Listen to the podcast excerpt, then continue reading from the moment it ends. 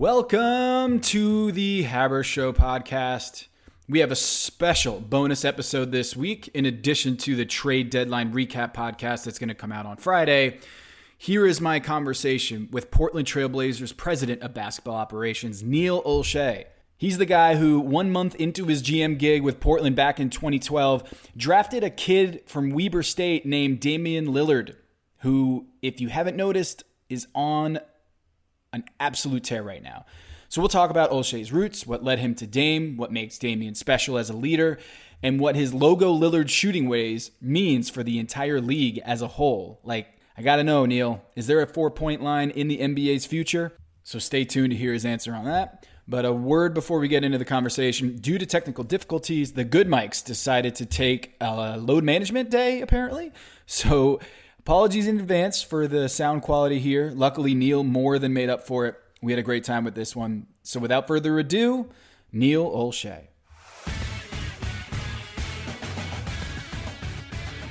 I do a thing, the warm-up layup line or something. I did it with Stan Van Gundy. I did it with JJ Redick.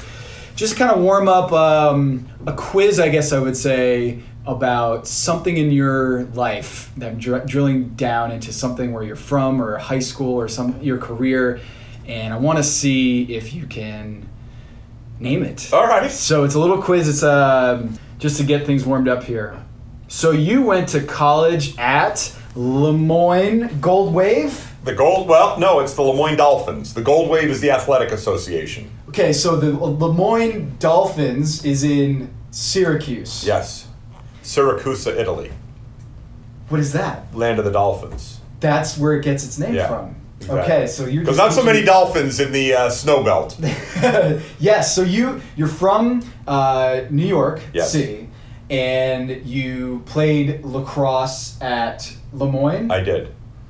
So my question to you, Neil Olshey, is Syracuse is I grew up in Connecticut, and I knew all my friends played lacrosse, and they just wanted to go to Syracuse because it's a great lacrosse school. Right. So they are the national championship, NCAA championship, most championships with 11 in lacrosse.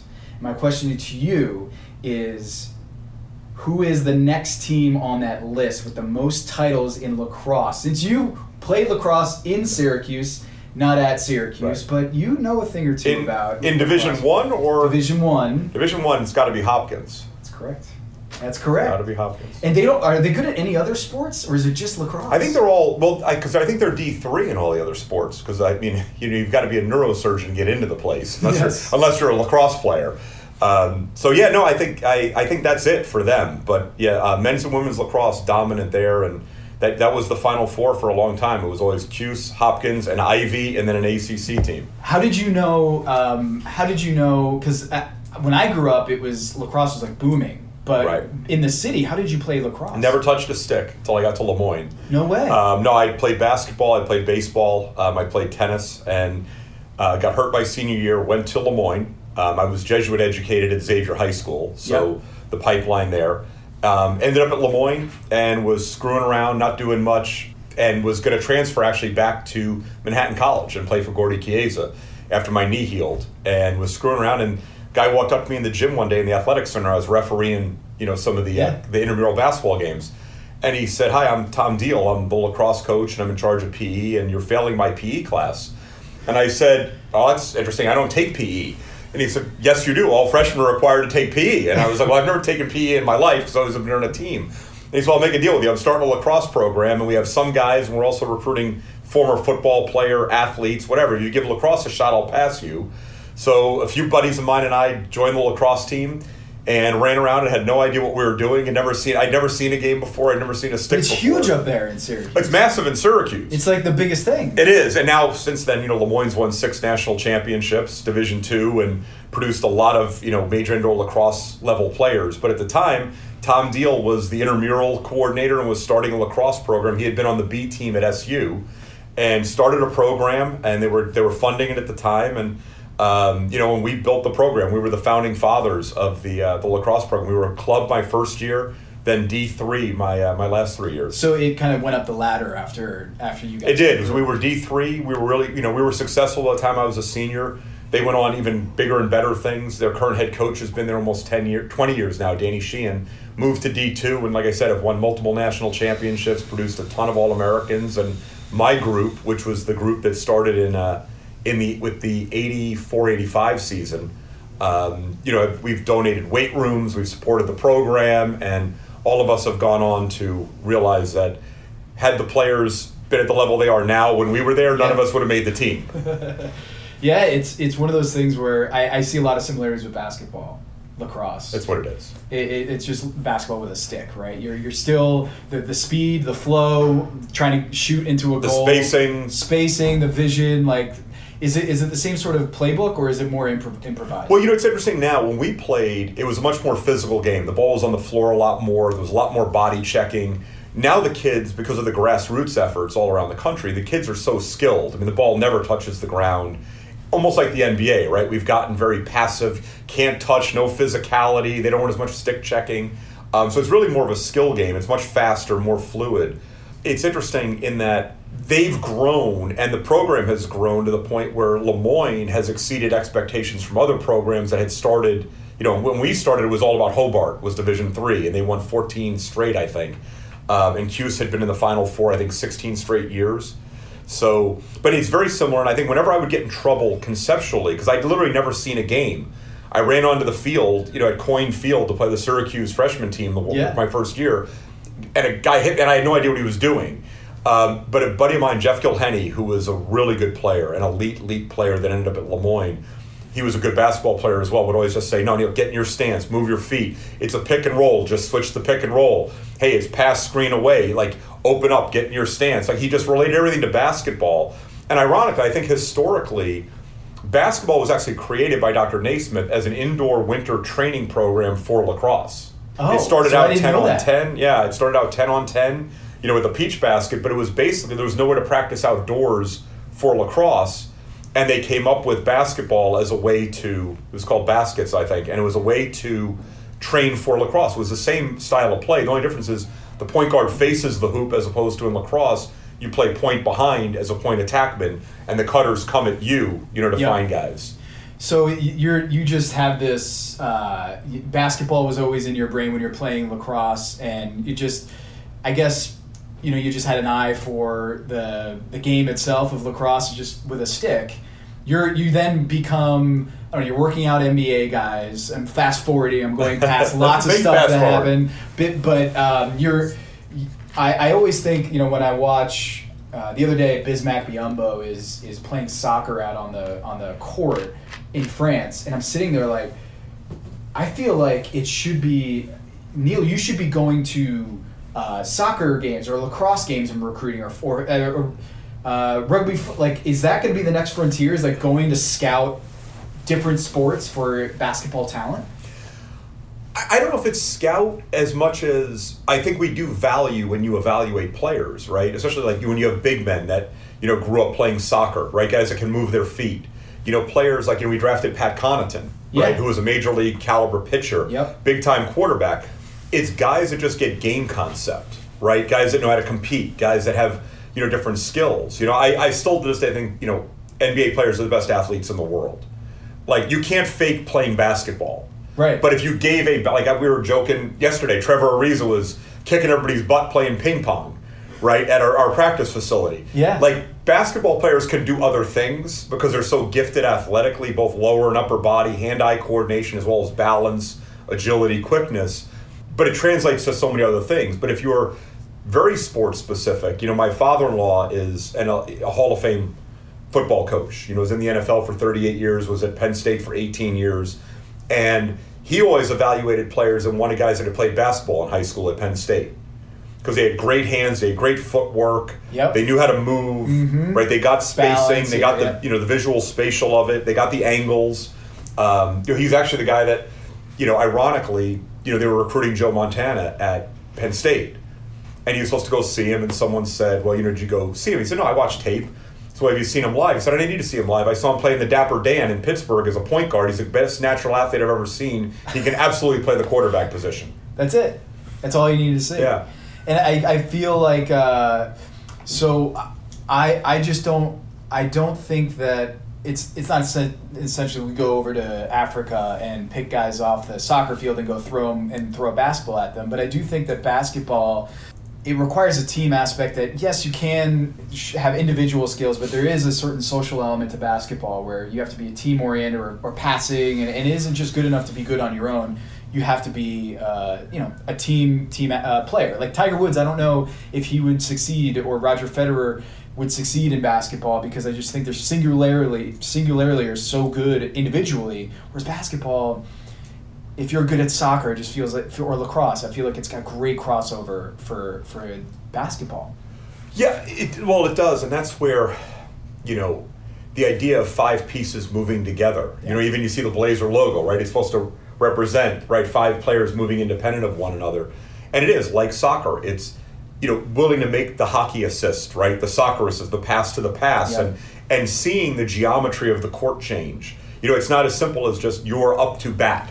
Right, it's your at bat, right? It's different. It's yep. It's your tee time, right? It's your golf swing. I mean, you could play with partners, but one guy can't make the game easier for the other, And I think that's always been the beauty of it. Even lacrosse, whether it's lacrosse, whether it's basketball, is that even football, right? You either play offense or defense. You don't play both. Yep.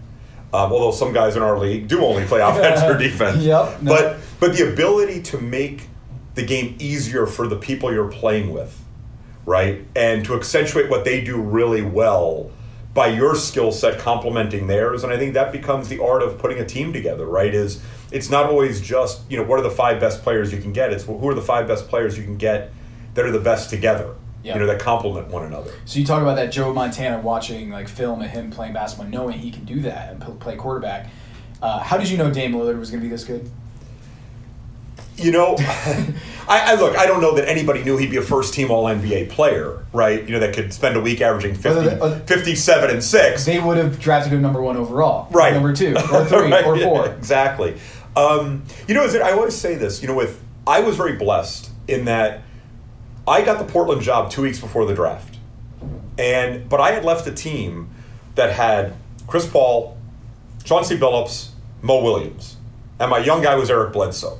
So yeah. I kind of had really good representations of what the point guard position should be.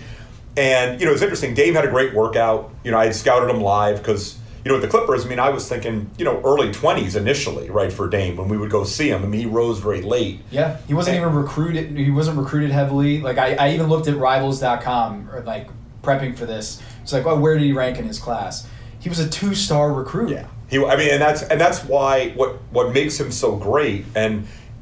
But it was interesting, that night, he had a great workout, we broke for a little bit, he went back to the hotel to shower, and I said, well, I'll pick you up, I'll give you a ride to dinner. And we were just driving around, and we were going to meet my whole front office and Paul Allen at Oswego Grill in Lake Oswego, and I'd never been, and I got lost. And I didn't have Waze, it was pre-Waze. Yeah. It was pre-Waze, and we're driving around, and we're just talking, and I just kept, like, going, my God, he's Chauncey. Chauncey. Yeah. Like Chauncey just had a gravitas with him that he walked into the room and he went, that's the leader.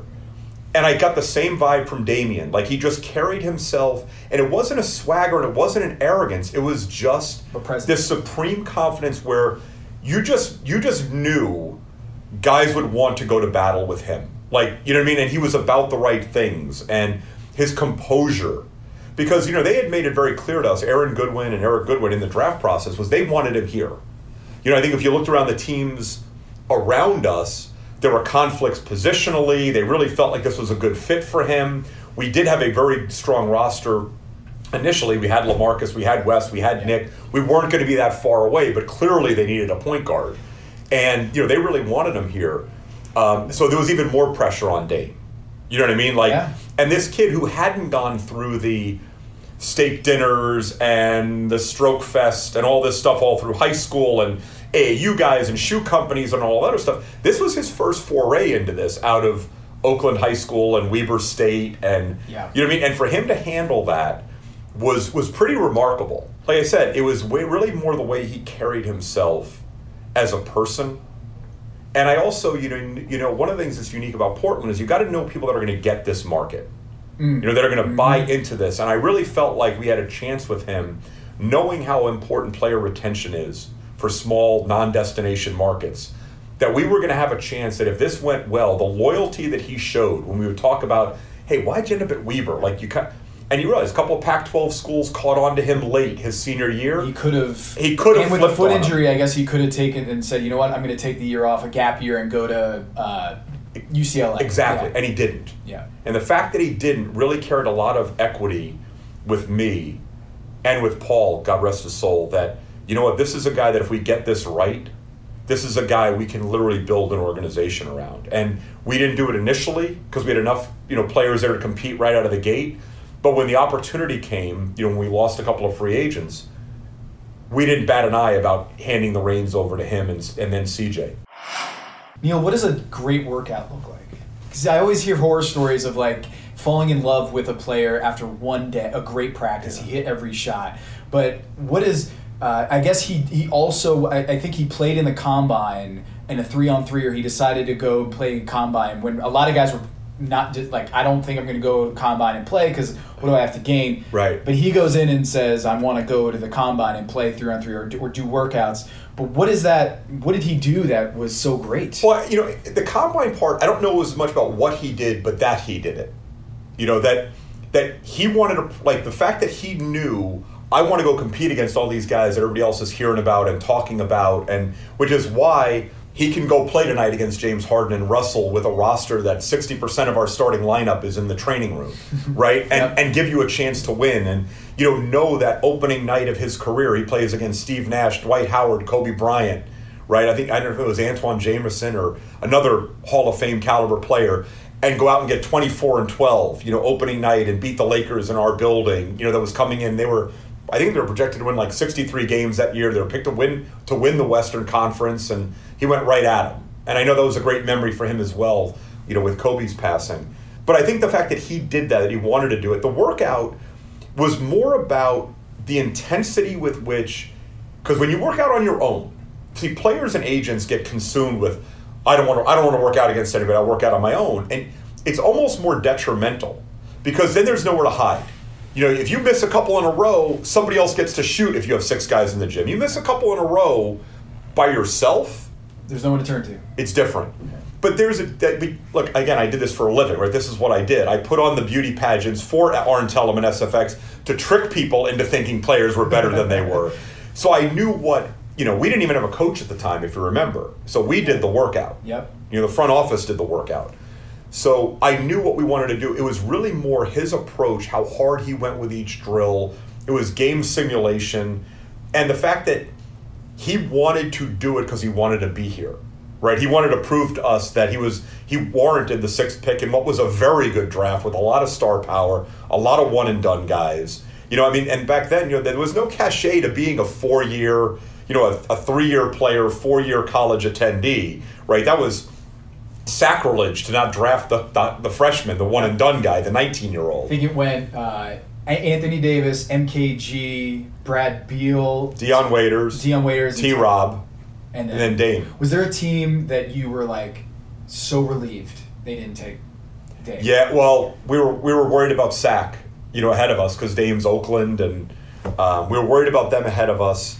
And we definitely, you know, we breathed a sigh of relief when he got there, and everything else that draft was kind of gravy. But, you know, and I had to keep it very quiet, you know, even with Aaron. You know, I kept saying, well, I don't know if he's a point guard and he's a 4-year guy. And want to show like, I was like, because when I had interviewed with Paul in London, you know, for the job, yeah. He said, well, what do you do in the draft? And I said, you know, Paul, I'll be honest with you, because you're not a threat to us because we don't have a first, you know, as the Clippers. I said, it's Damian Lillard. Like, I don't know if you have to move up to get to 2 to take him. That's your guy. That's who you can build your franchise around. You know, just from having watched him, you know, play at Weber and knowing what they needed and everything else, it was like, I don't know, all the intangibles were kind of there that I clarified when we went to Oswego Girl for dinner and I got to be around him. But you could just tell. One of the things that I like so much about small school players, and I think you see it with CJ McCollum, Steph Curry, Damian Lillard, right? They are responsible for outcome throughout their entire careers. They are not the fourth McDonald's All-American on a team that if they go 3 for 11, nobody notices.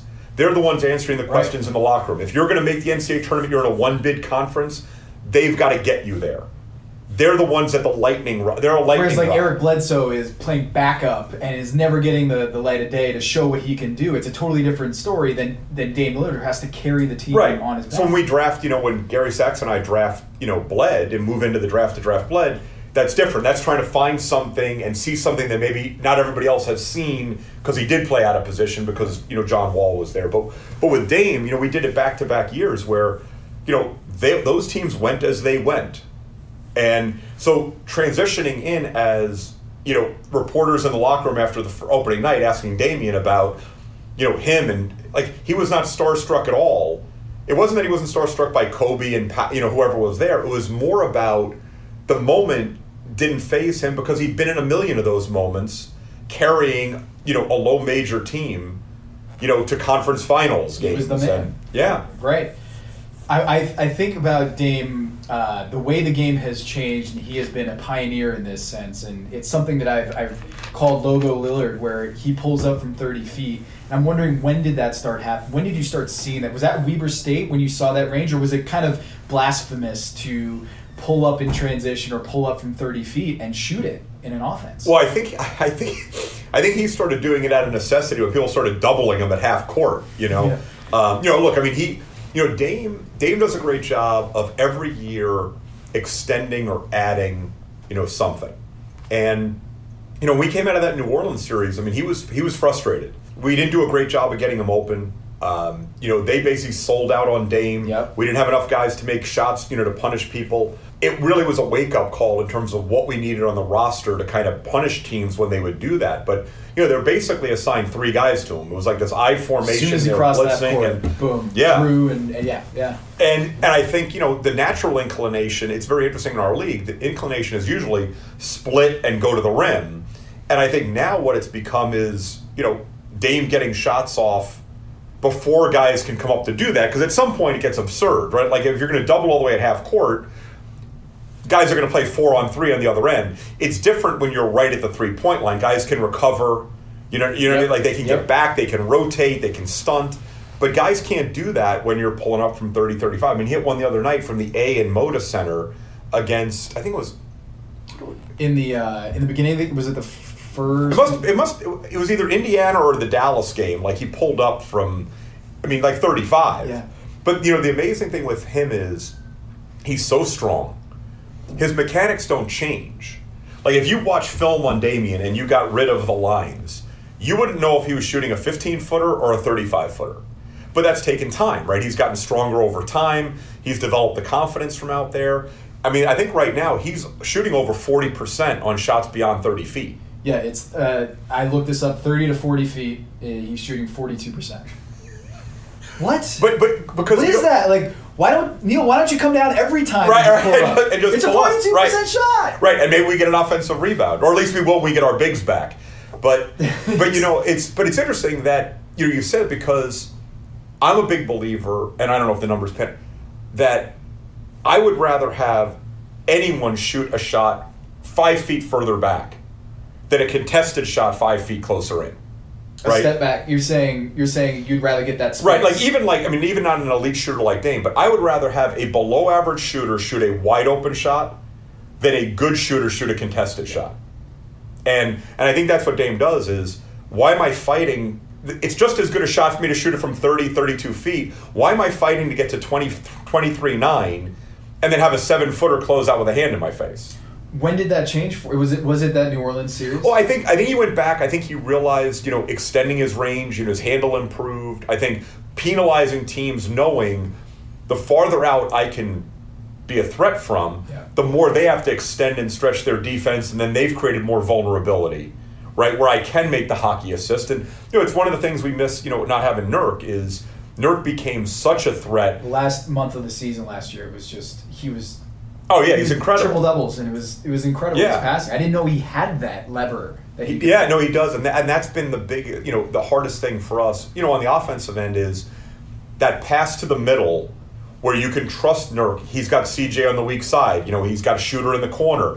He's got a guy in the dunker spot. He can go finish, right? He's a 78% free throw shooter. So like I said, this year has been more of a challenge for Dame, but the beauty of it is he has now created this where defensively you've got a scheme for it. It's not the anomaly anymore, like, all right, he hurt us by pulling up early. It's you've got to be aware that that is a good shot for him. It's not just one he's going to take, it's one he's going to make. Let's go back to that Paul George shot. Good shot or bad shot? I was going to say, it's the, but it's interesting that one kills my whole myth, because that was going the wrong way off the wrong foot with a hand in his face, and you know the workout guy in you is just right. Oh, what are you doing? But you know, but what I was very happy, what I was so happy with was we were either going to overtime or we were winning the game. Right. Like, and I think he did a great job of not letting Paul, who's an elite defender, speed him up.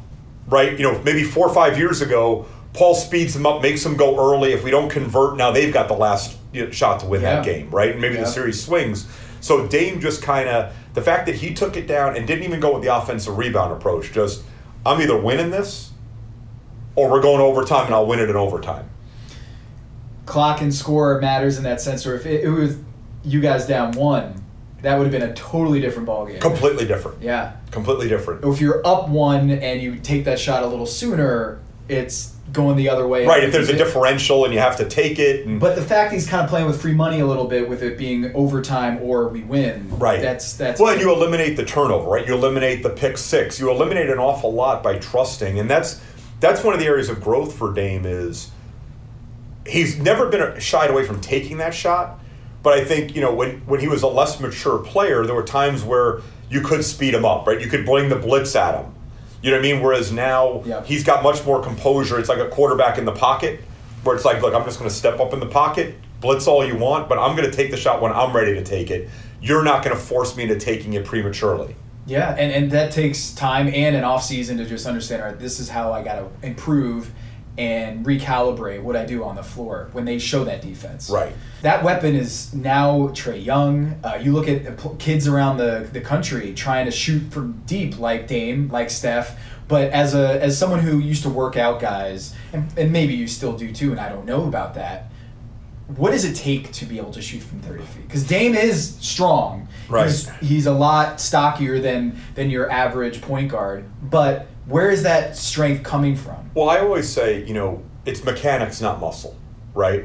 It's the reason that, you know, one of the girls on the LPGA tour can outdrive all these guys, you know, right, that are like, you know, that are high-level recreational players. It doesn't matter, right? It's their swing. And, you know, obviously I started my career, worked a lot with Jason Capono, one of the greatest shooters we've had, right? And when you watched him, it was effortless.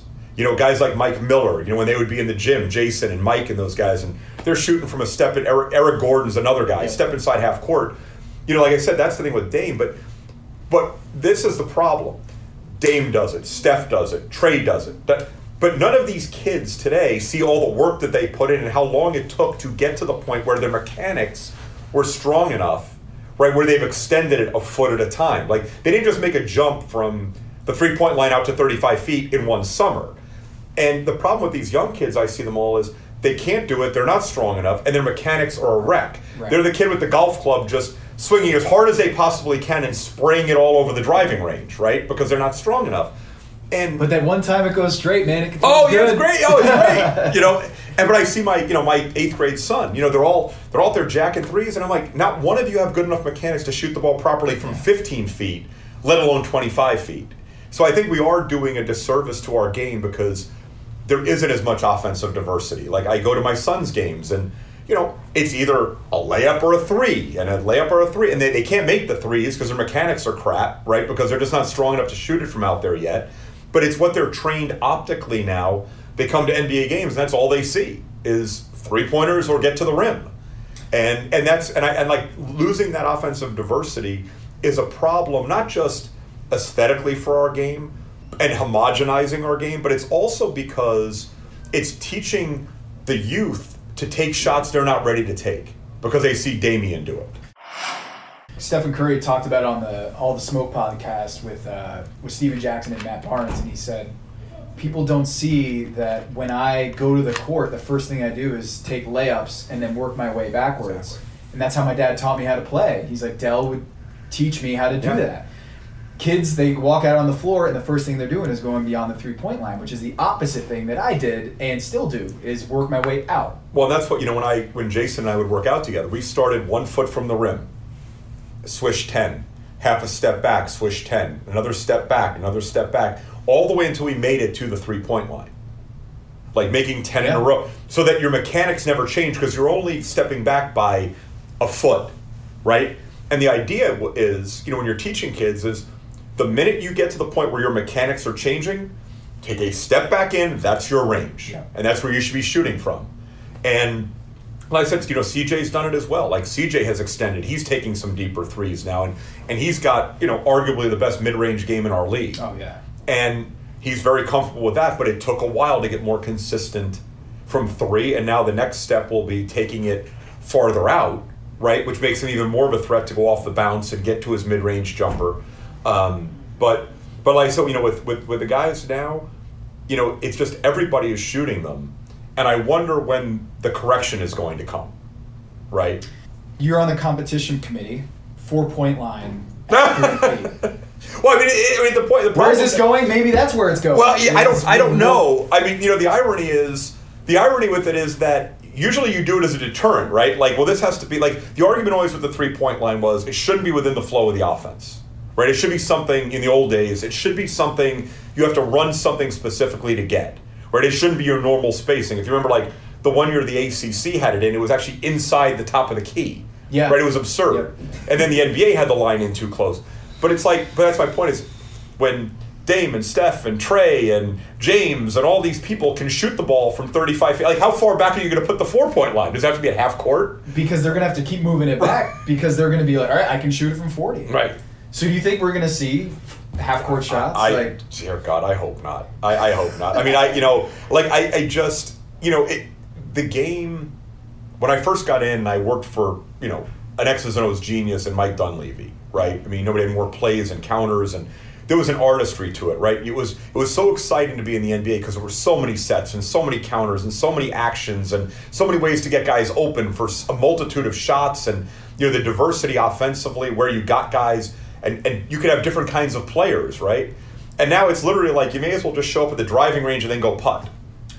That's a great – I was just going to say it feels like there's just one long ball. And then – but I mean, I think one of the other things also is the lack of practice time in today's NBA. You're not able to implement those counters and stuff as much as you used to. And I talked to Nate McMillan about this the other day. It's just like the schedule – it's great that we have fewer back-to-backs, but what it's created is – game, day off, game, day off, game, day off. And what happens is we give the players a day off, right, and we're not able to practice on those days. Well, we're required now. I mean, the old days you weren't required. Now you're required. Every guy's got to have at least 18 days off, right? So start from there. That's your baseline. Then you have a situation like us, right, where we've got – the other night we only had 8 guys in uniform. You know, so, I mean, well, like you can't risk losing another guy. Even if it's not, okay, we're going to rest our starters in practice, can you even risk – the rotation guy stepping on someone's foot and you're down to 7 guys. So you're even playing defense on that. Right. And so you're not even able – I mean, how many plays can you implement or a system tweak can you implement during a regular season? Yeah. Well, and we play so much now in flow. You know what I mean? Where you're just playing, you know, read, react, and, you know, and like I said, it just – everybody has gotten, you know, very analytic, you know, driven with the numbers, and, you know, and they pencil out, right? Free throws, rim, you know, threes. I mean, they do pencil out, but if we're all playing the same way, you know, it's one of the things that's been hard for us this year is we lost our identity. We win because Dame and CJ score, but we win because we rebound at a high rate and we protect the rim. And that's what we lost a lot of with, you know, we started the season with 5 7-footers and we're down to 1. Yeah. Right? I mean, we wanted to be the counter team where it was like, no, we were going to pummel you on the glass, and we're going to offensive rebound, you know, number 1 in the league last year, and defensive rebounding, and we're going to protect the rim, and we're going to force mid-range jumpers that are contested and take the 3 away, right? And then all of a sudden, we're playing a style with a completely different roster composition, but we've played the same way for 6 or 7 years, and it just doesn't work when you don't have 2 7-footers in the starting lineup with Zach and Nurk, and you don't have Powell coming off the bench, and you know, and then Hassan as well, and you know, even just you go. Everybody in the league, we all go small, but we start big. Yes. So it's really about the second unit that. Yeah, and you know, and look, and our rebounding was massive. You know, in that. You know, that Denver series, I mean, a lot of those games we won, nobody shot really well. I mean, that last game set basketball back 2 decades. I mean, neither of us can make a shot. To have a guy like that who can just clean up the offensive glass like that and kick out or just put it right back, that was huge last year. And that's like I said, you know, we doubled down on it, right? You know, figuring Nurkić, we trade for Hassan. Yep. We'll get Nurk back. We sign Powell. You know, we had Scal, who's a 7-footer, right? Zach Collins can play 4 and 5. We're going to have this big front line. You know, Rodney Hood's 6'8", and so we, you know, and then it just kind of, it all fell apart in about 3 weeks, and it's been a scramble. And the only constant have been, we've kept the backcourt scoring, which is why we're still 10th in offensive efficiency, but it's finishing possessions, getting the defensive rebound, getting stops, protecting the rim, and we, like I said, other than when Hassan's out there, we just don't have that element. So what's your solution to the homogeny? You're on the competition committee. What's Neil Olshey's grand idea to kind of mix things up? Well, you know, for me, you know, I'd like to get some data and see, you know, if we eliminated the corner three. If we just extended the line right to the sideline, all the way out, would that change things, right? Would that bring, you know, the kind of the short corner back into play? Yep. Would it bring the post up back into play? You know, would guys that aren't ready, you know, to shoot it from the wing in the arc because you're going to stretch the defense, would it force people? And maybe the data shows it doesn't. I don't know. But it would certainly take the easiest, highest value shot out of play, and it would force people to become more creative. You can't just park a guy in the corner. Well, and that's the other thing. I mean, I'm probably costing guys jobs that their best days were behind them, but they can at least stand still, make a three, and play some physical defense. So, well, like Trevor, he could sit in the corner and then just play bulldog defense on the other end, because right, or whoever it is who's the 3-and-D guy who can just say, all right, I'm going to park myself here, and then defensively I'm going to get after it. Yeah. So I don't know. So I no 4-point line. You're saying. I also think, you know, the other thing is I think we've taken screening out of the game. We've completely eliminated screening. You can't set an on-ball screen.